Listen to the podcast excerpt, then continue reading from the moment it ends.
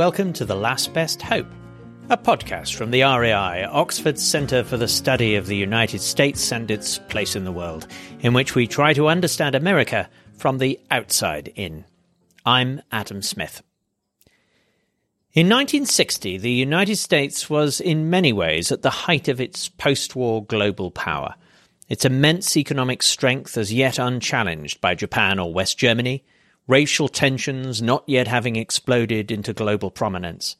This was the era of the liberal consensus, a concept much critiqued by historians, but still capturing an important truth about the pressure in those years to coalesce around a feel good story about American democratic freedoms, delivering a prosperous, expanding middle class at home, and peace and security against communist oppression abroad.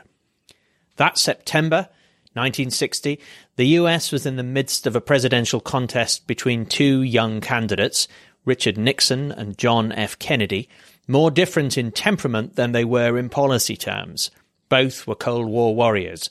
And then, wading in to shake up the party, came America's great Cold War nemesis, Fidel Castro, the leader of the new Cuban Revolution.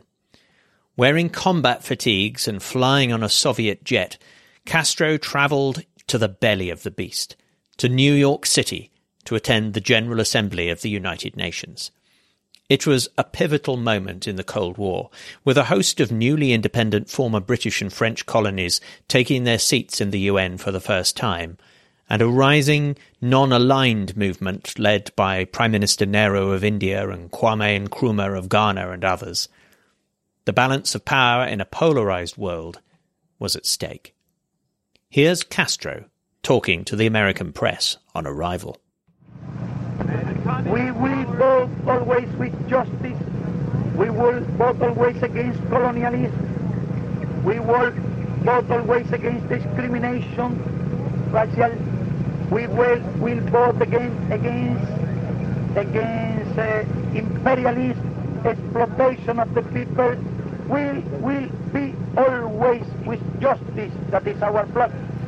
What happened next is an amazing story and one that's been told in detail by Simon Hall, Professor of History at the University of Leeds. And Simon Hall joins me now. Simon, it's great to see you. Thank you very much for joining me on the podcast. No, thanks for having me. It's, uh, I'm looking forward to it. So, Simon, let's just let's just set this up a little bit. Give us give us the scene. September 1960. Fidel Castro, the leader of this Cuban Revolution, which has shaken the world, attracted the world's attention, famously just 90 miles off the coast of Florida, the United States gearing up for a presidential election, and Castro decides to go to New York. Uh, why does he do that, first of all? And second, just kind of give us the picture when he arrives in New York. What's the reaction? Yeah, so I mean, I think he goes to New York primarily because he sees it as a kind of extraordinary opportunity to kind of make his mark on the world stage because of the 15th General Assembly is is is happening, and basically almost anybody who's anybody is going to this meeting. It's a great diplomatic set piece of the post-war uh, period. So you have, you know, um, Eisenhower is going, uh, Macmillan is going, Khrushchev, Nasser, Nehru, um, and Nkrumah. Um, really, everybody who's who's um, who's a kind of a big deal in the kind of um, uh, on the global stage is going to be there. And so uh, Castro sees it as an opportunity to kind of mix it with the with the big boys, I suppose, and to uh, make his own claims about his own importance as, as a leader, and also to publicize, draw attention to the uh, the Cuban Revolution, its both its achievements, but also its um, its place within a broader anti-imperial uh, movement.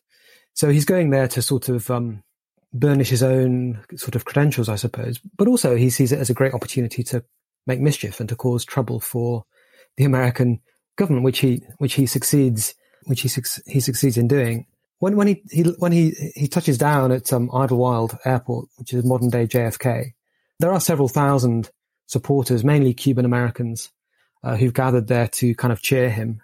And despite the fact that the weather is, is really sort of foul and and and uh, it's pouring with rain, um, and as he as his motorcade heads heads uh, into Manhattan, there are there are supporters on the on the on the uh, lining the the freeway to to sort of cheer. And uh, when he arrives at the Shelburne Hotel in Midtown, there's a big crowd there as well. So he's greeted quite raucously, but it's by a very select group of people. It's a big contrast. He visited New York at, uh, in the spring of 1959 as, as part of a, a wider tour of the United States and and Canada. And there he'd drawn huge crowds of all different types of, of Americans. This one a year or so later, his popularity has dwindled among many white Americans, but it's still very he's still very popular among African Americans, Cuban Americans, and other sort of um, America uh, uh, people in, in New York of, of, of Latin American um, origin or, or, or descent. This is before the Kennedy administration. And we, you know, people have heard of the Cuban Missile Crisis and people may have heard of the, the Bay of Pigs invasion. This is before all of that, of course. So, so take us back to this moment. What did the Cuban Revolution seem to represent? What, why were some people, albeit people of Latin American extraction in the main and African Americans, why were some people excited by Castro and why had the majority of white Americans turned against the Cuban Revolution if they'd ever been sympathetic to it in the first place. Yeah, so when the revolution first takes place, when Castro seizes power, it does capture the imagination of a lot of people in the United States and and elsewhere. Partly because of the sort of the aesthetic of it or the style of it, it's, it, it sort of seems as though sort of a, a, group of kind of you know very young, quite kind of uh, bohemian-looking rebels have just kind of swept down from the mountains and kicked out a terrible uh, dictator.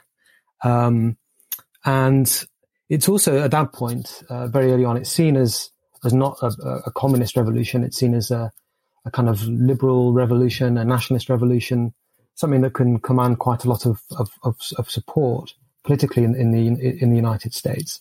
And um, and when Castro goes to um, the United States in, in April 1959, you know, thousands of people turn up at Harvard University where he gives a talk, and um, Arthur Schlesinger, the historian who's later an advisor to Kennedy, sort of writes about this as though the undergraduates sort of see him as a sort of a hipster figure who's just sort of, you know, thrown out a government of wicked old men. So there's a kind of a big generational aspect to his his appeal. I mean, there's a lot of truth to that, isn't there? I mean, he was. He we, was, yeah. we, look at him now, and he looks like a kind of hipster figure with his with his beard. And he was how old was he in 1960? I think he's about 34. I think so. Yeah, he was he was he was young. Um, certainly a lot younger than than Eisenhower, who's approaching mm. 70 um, uh, and a decade or so younger than than John F. Kennedy, who's who's running for the presidency. Um, and his appeal among African Americans, in particular, is centered on the fact that within weeks of taking power, um, he uh, his government passes a series of laws that outlaw segregation in private clubs, hotels, on beaches, swimming pools, and so on, and, and commits the the revolutionary government to um, ending racial discrimination. Um, and uh, so this is a, a, big deal. As you said, it, Cuba is just 90 miles off the coast of the segregated South, and his his willingness to overturn the the kind of racial order in Cuba, seemingly overnight, is is seen as a real breath of fresh air. So that explains why he retains his appeal among African Americans. He's less popular with other groups because, well, for a number of reasons. One is um, there's a big sort of PR disaster really by the Cuban government because they they have a series of sort of show trials for uh, senior Batista regime figures who are then convicted and shot. And this goes down quite badly in the United States. You sort of see it as a retributive justice and talk about a kind of Cuban bloodbath. The government also becomes increasingly, at least in the view of the Americans, authoritarian. So it kind of bears down on the free press. It, um, it restricts academic freedom. It restricts the freedom of the judiciary. So it seems to be coming a, taking a sort of authoritarian turn. And most important for the Americans, it starts to nationalize or in, otherwise interfere with American owned businesses.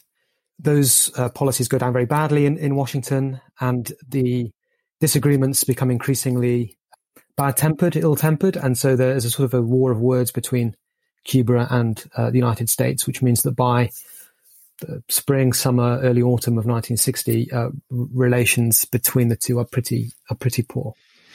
You noted that at at this point in September 1960, it still wasn't clear that Castro had chosen sides in the Cold War. It still wasn't clear that he was establishing a communist regime in Cuba. So, can you talk a little bit about how Castro saw himself as part of this kind of mix of world leaders? I mean, I note that you know you you talk in your book about how he he met up with um, Nehru, for example, the the Indian leader.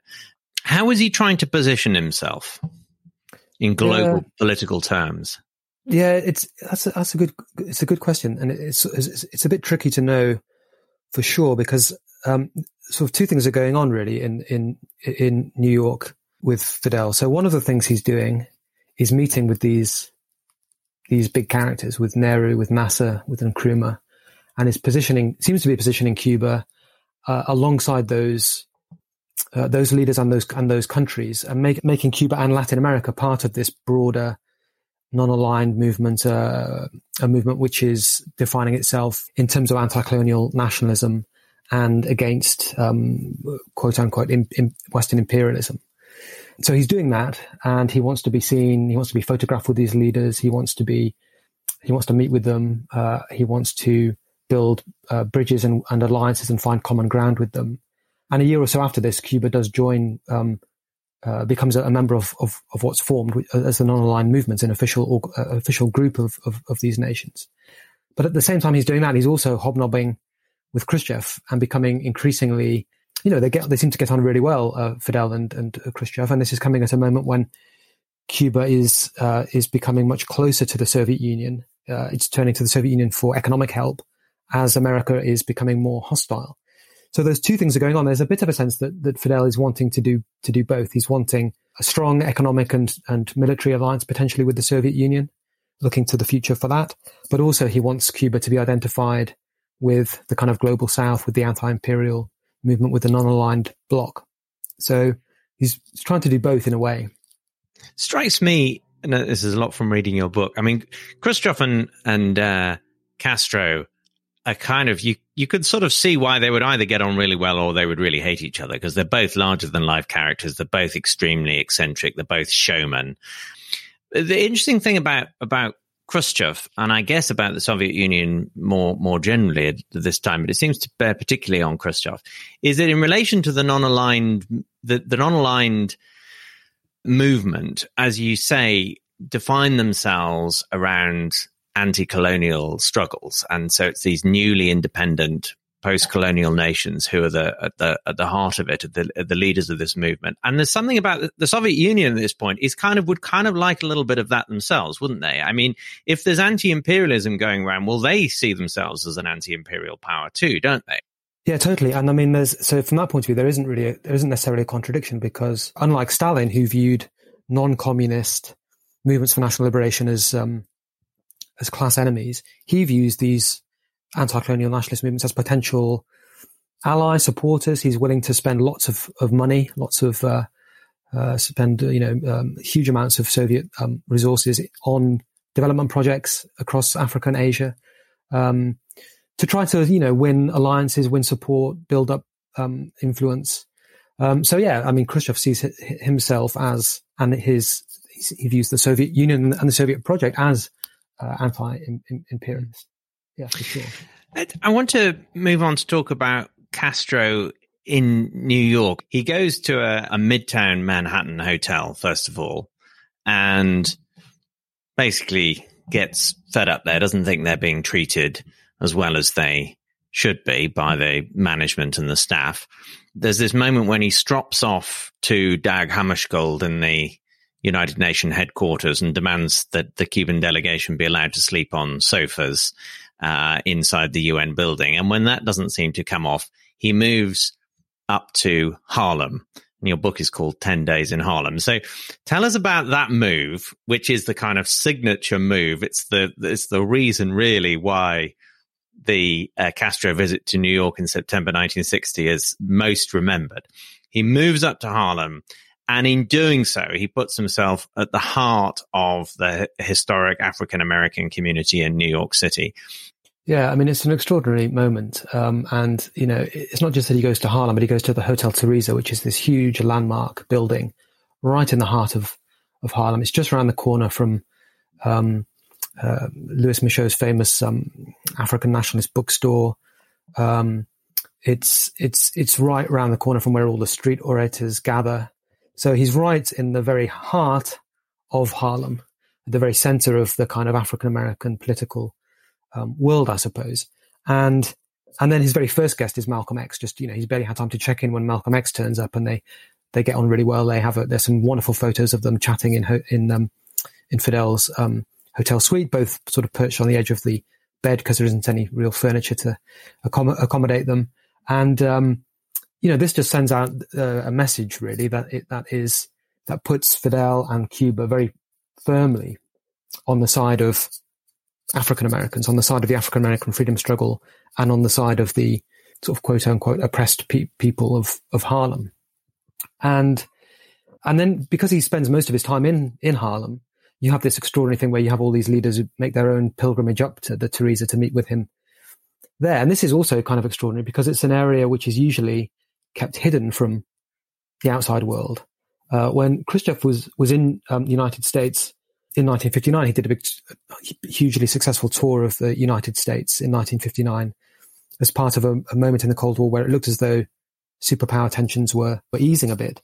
He spent time in New York and he was insistent that he wanted to go to Harlem. He wanted to go to Harlem. And eventually his American minders allow him to go to Harlem, but they drive him through Harlem in the early hours of the morning on the way to the airport as he's flying back home when there's nobody around. So it's an area where the American uh, government is very keen that people don't see it.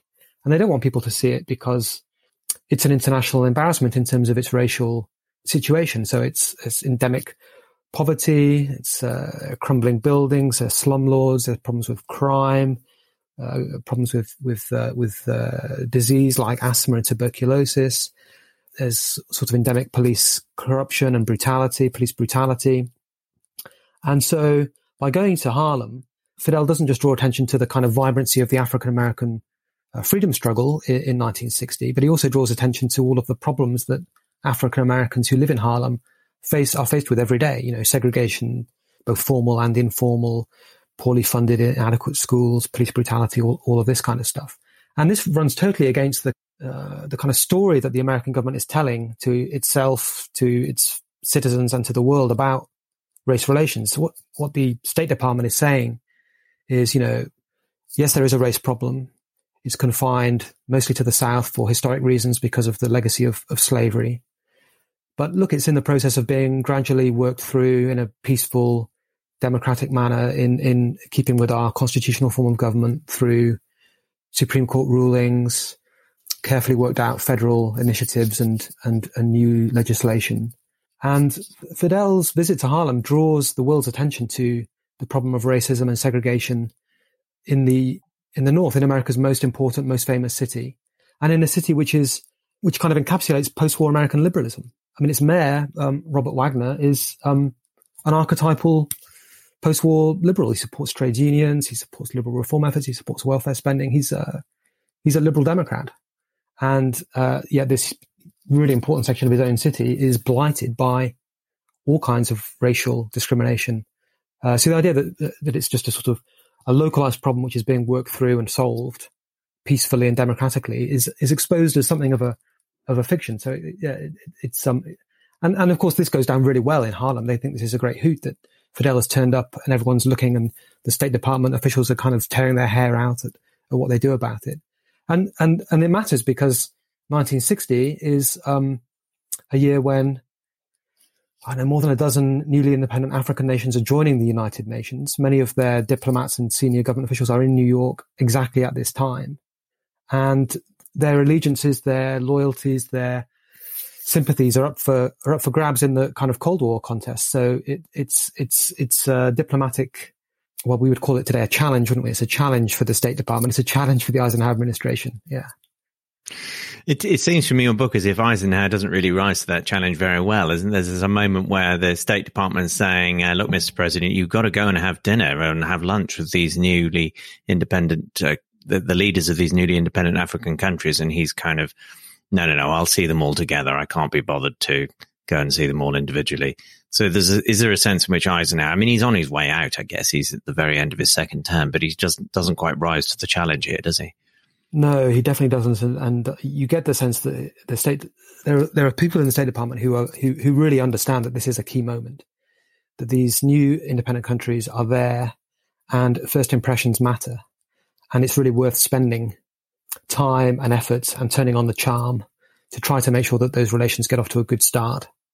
And Eisenhower just doesn't, he doesn't get it. He doesn't rise to the challenge. He, he's emotionally unable really to relate to it. I think he's suspicious of a lot of these new leaders. Um, he totally doesn't, uh, doesn't get uh, neutralism. He doesn't get the non-aligned business. He thinks it's, you know, he says things like, you know, he understands why you might want to be neutral between two power, two power blocs. But when it becomes, when it is a question of, of being free or not free or a question of being right or wrong, how can you be neutral on those questions? So he sees it through a very sort of particular lens, a Cold War uh, anti-communist lens. And actually, you know, when he does meet African leaders one on one, it often goes very badly. So in a way, it's maybe better that he doesn't spend much time. He he meets um the, the one leader that he, he really likes and that he spends time with is um the leader of newly independent the Togolese Republic, a guy called um I think it's Sylvanus Olympio, and he really likes this guy, and he writes about how you know it's very telling. He says, "Oh, he has a sense of humor, which you don't often find in many of these African leaders." Uh, which you think, well, yeah, okay, mm. maybe they've got reasons to be serious when they're meeting the president of the United States and stuff. But then that meeting seems to go quite, you know, on the surface goes very well. But but um, Sylvanus is saying, look, we're really an independent country, and we have to share our ambassador from the United States with Cameroon, which is miles away. So yeah, mm. it's not even a neighboring country. And, you know, there's some talk about, you know, lack of resources and not enough money to open a separate embassy. And then um, Eisenhower chips in with like, well, you know, maybe the ambassador, we could, we could have an ambassador and instead of building them a house, they could sleep in a tent with, like everybody else does in your country. And it's just like, yeah, yeah, yeah, yeah. Super he just awkward. doesn't, uh, yeah, super awkward. And then they also offend Nkrumah because Nkrumah has a meeting with, with Eisenhower and he doesn't really want to talk about the issues. He just talks about his own military service in World War II. And then the next day, Nkrumah gives a speech at the UN where he's very critical of um, of the policy towards the Congo and, and, believes that African nations should take the lead in solving the problem in the Congo, but also makes a big thing about keeping the Cold War out of Africa. Uh, he thinks that uh, the, you know the Cold War should be kept out of Africa, and Christian Herter, the Secretary of State, interprets this as uh, as Nkrumah having sort of basically gone communist, which is exacerbated by the fact that as Nkrumah steps down from the rostrum Khrushchev makes a big deal of getting up and shaking him, shaking him by the hand. And, um, I mean, he hasn't given a speech which is communist at all, but they just can't, they sort of interpret any criticism yeah. of the West as, mm. as dangerous. Mm. So the Eisenhower administration is very flat footed uh, mm. when it comes to this, this question of the newly independent hmm. African countries. So the whole sort of story of US policy and African decolonization in, in, in the 15th General Assembly is one of tin being a bit tin-eared, um, not rising to the challenge, not really getting the moment, I don't think. Mm. And ceding the initiative ultimately. The United States is in the description in your book seems to come across to me as being deeply uncomfortable with the revolutionary struggles which have led to the independence of formerly colonized powers in the third world. Uh, is is that is that fair, or or does the kind of anti-imperial tradition in American politics find any outlet in in 1960?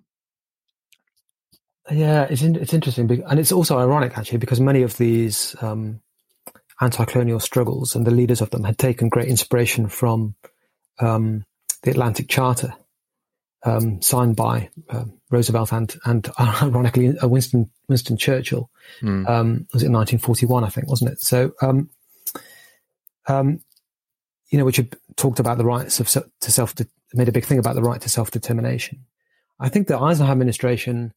Um, it's so it, it, supports decolonization because it believes that um, sort of formal empires, has had its day, but it doesn't but it also wants it to proceed in a very sort of orderly and careful way. And it wants the, it obviously, it also wants those newly independent countries to be anti-communist.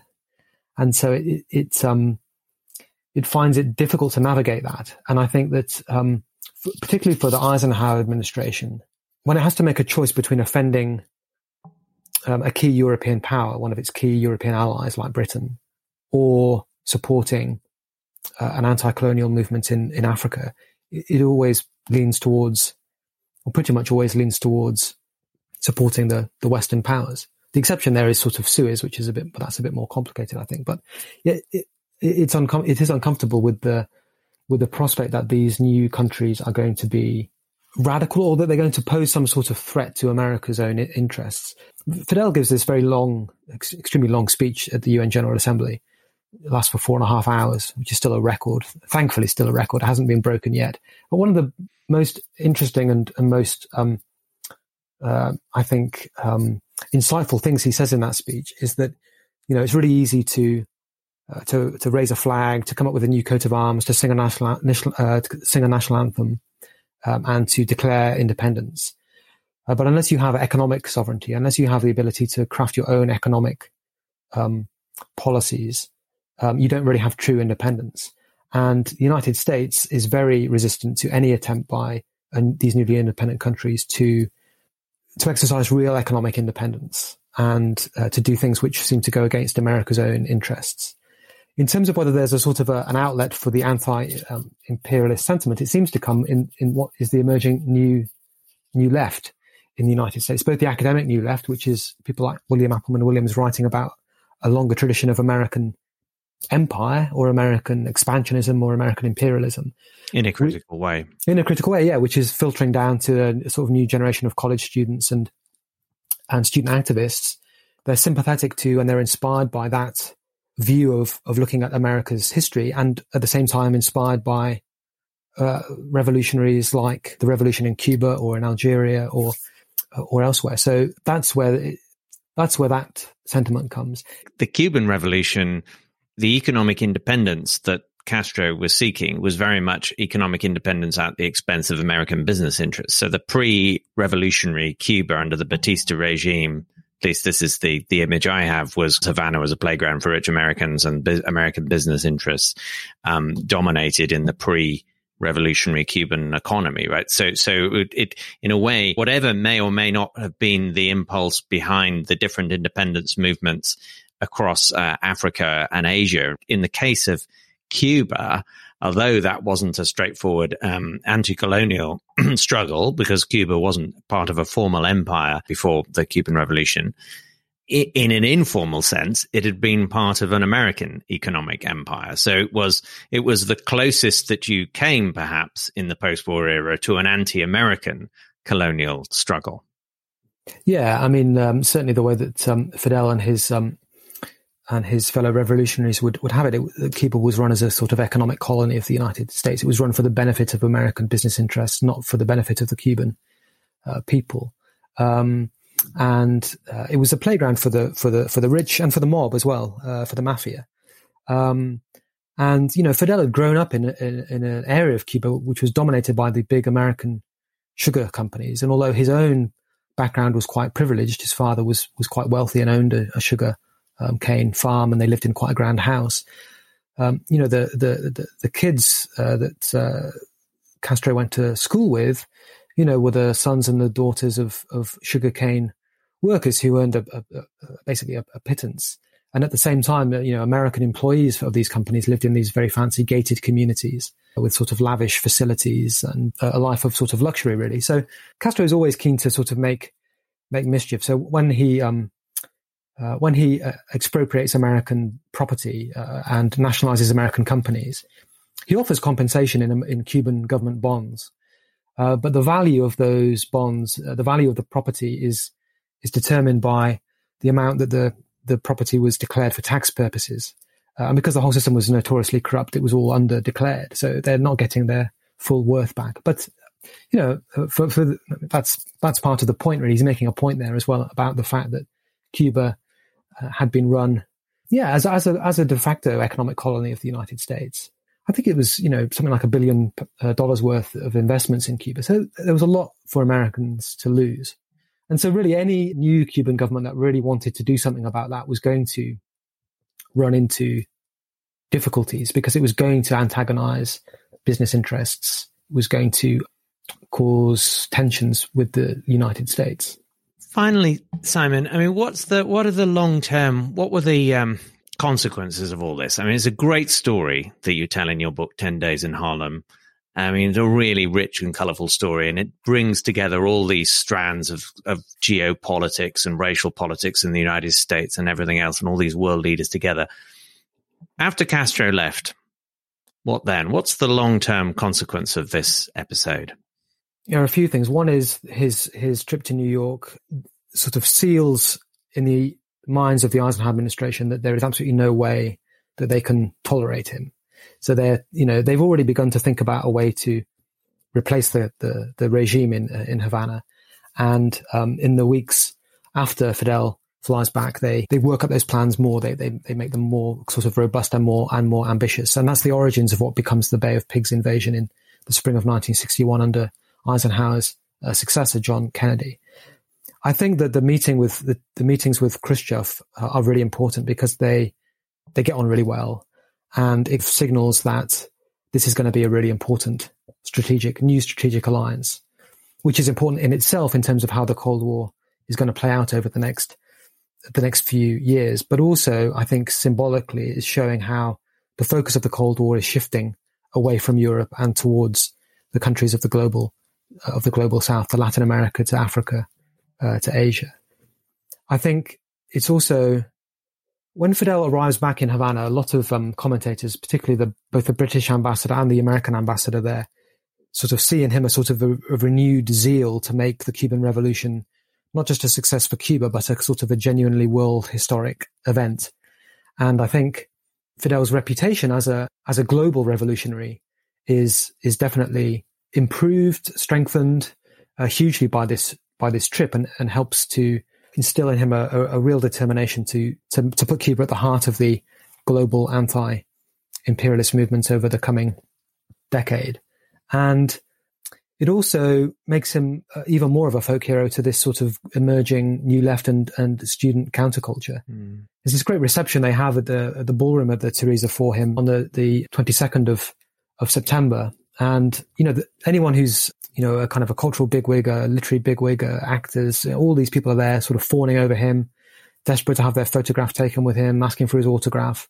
It's a, it's a really early sign of what later comes to be known as sort of radical uh, chic. And within the student movement in the 1960s, within the New Left, this sort of fating of, of revolutionary figures from Latin America, from, from Africa, from, from Asia, uh, becomes a really defining characteristic of that, of that movement. And I think that Fidel's trip to New York and specifically his stay in Harlem is an important part of sort of crafting that that left wing politics that that is so central to the story of the of the rest of the decade. Is there any way the Americans could have played it differently and more effectively? Yeah, I love these counterfactuals. They're they're really um they're really fun to think about. I've I mean it's hard to see how um the situation could have been really been recovered by September of 1960. But th- there's a great contrast in um, the way that Eisenhower behaves and the way that um, Harold Macmillan, the British Prime Minister, behaves. So Eisenhower is determined not to be seen anywhere near Fidel Castro, you know, in the General Assembly Hall or anywhere else. He's not going to meet him. Um, he just derides him in private as a, as a madman, uh, sort of a dangerous figure. Macmillan, when he arrives in New York, one of the first things he does when he arrives in the General Assembly Hall is to stride across to Nasser and to sort of shake him warmly by the hand and engage in some nice uh, small talk and sort of turn on the charm. And of course, Nasser is someone who is who has, you know, just four years before humiliated Britain over the Suez crisis. And uh, Macmillan was, who was Chancellor of the Exchequer in Eden's government, was one of the leading hawks at that time, calling for Britain to intervene to take back the Suez Canal and to overthrow Nasser, who was seen as a sort of a Mussolini type figure by uh, uh Sir Anthony Eden. And yet, you know, Macmillan has the the flexibility, the imagination, the willingness to put all that to one side and and turn on the charm. And you sort of think, you know, it probably was never going to, to happen. But if Eisenhower uh, or Christian Herter, for that matter, had gone over to Castro, being the Christian Herter being the Secretary of State, yeah, if if one of them had gone had done that, you know, what what would have happened? What what might that have have done? Would, would it have made any any difference? when I read about that that uh, Macmillan's uh, sort of gesture, it did make me think. You know, it'd be great to sort of rewind history a bit and just play that mm. scene, but have Eisenhower, you know, make some sort of symbolic gesture and, and try to uh, mm. try to disrupt the situation in a different way, maybe. Mm. Um, he does. I, I, will say. I mean, Macmillan comes across very well in your book, Simon. Um, Eisenhower comes across really quite badly as a kind of rather grumpy, out of touch, uh, not just not really getting what's going on. Uh, you know, he, he, it's it's not a great portrait of presidential leadership. No, it's not his finest hour. He's he's grumpy. I don't think he's in the best of health. Um, he's irritable. There's an extraordinary um, uh, recollection that his um, his secretary Ann Whitman has. Um, she overhears Eisenhower um, uh, or, or, Eisenhower comments to her after I think it's after Khrushchev's speech at the first speech at the General Assembly, which is very belligerent, and he, he says something along the lines of, you know, I wish there was nothing holding me back from pressing the button and sending all our nuclear mass- missiles over to the Soviet Union, uh, which is a sort of extraordinary yeah. thing, yeah. extraordinary thing to say, really. But yeah, he comes across as kind of, yeah, he's he's run out of steam, I think. Yeah, um, yeah. Let's let's be kind. To be that's kind, the pl- that's the plan. Yeah, he's run out of steam. Of putting it. Yeah, yeah. Simon, thank you so much. It's a it's a great book and it's a great story. And as as I think this conversation has has shown, it, it's it's one of those great little stories that opens up in so many different uh, directions. Simon, thank you so much for joining me on the podcast. Thank you. It's been great. Simon Hall's book is called Ten Days in Harlem. In the end, as Simon explained, Castro's visit was so provoking to Eisenhower precisely because he knew which buttons to press, which places to go, which people to see, to puncture the image of America the administration wanted to project. In the context of Cold War politics, American leaders wanted more than ever to be the last best hope of Earth. And as ever, that desire made the supposed Redeemer nation especially vulnerable to the exposure of its contradictions, hypocrisies, and mundanely familiar, unexceptional social problems.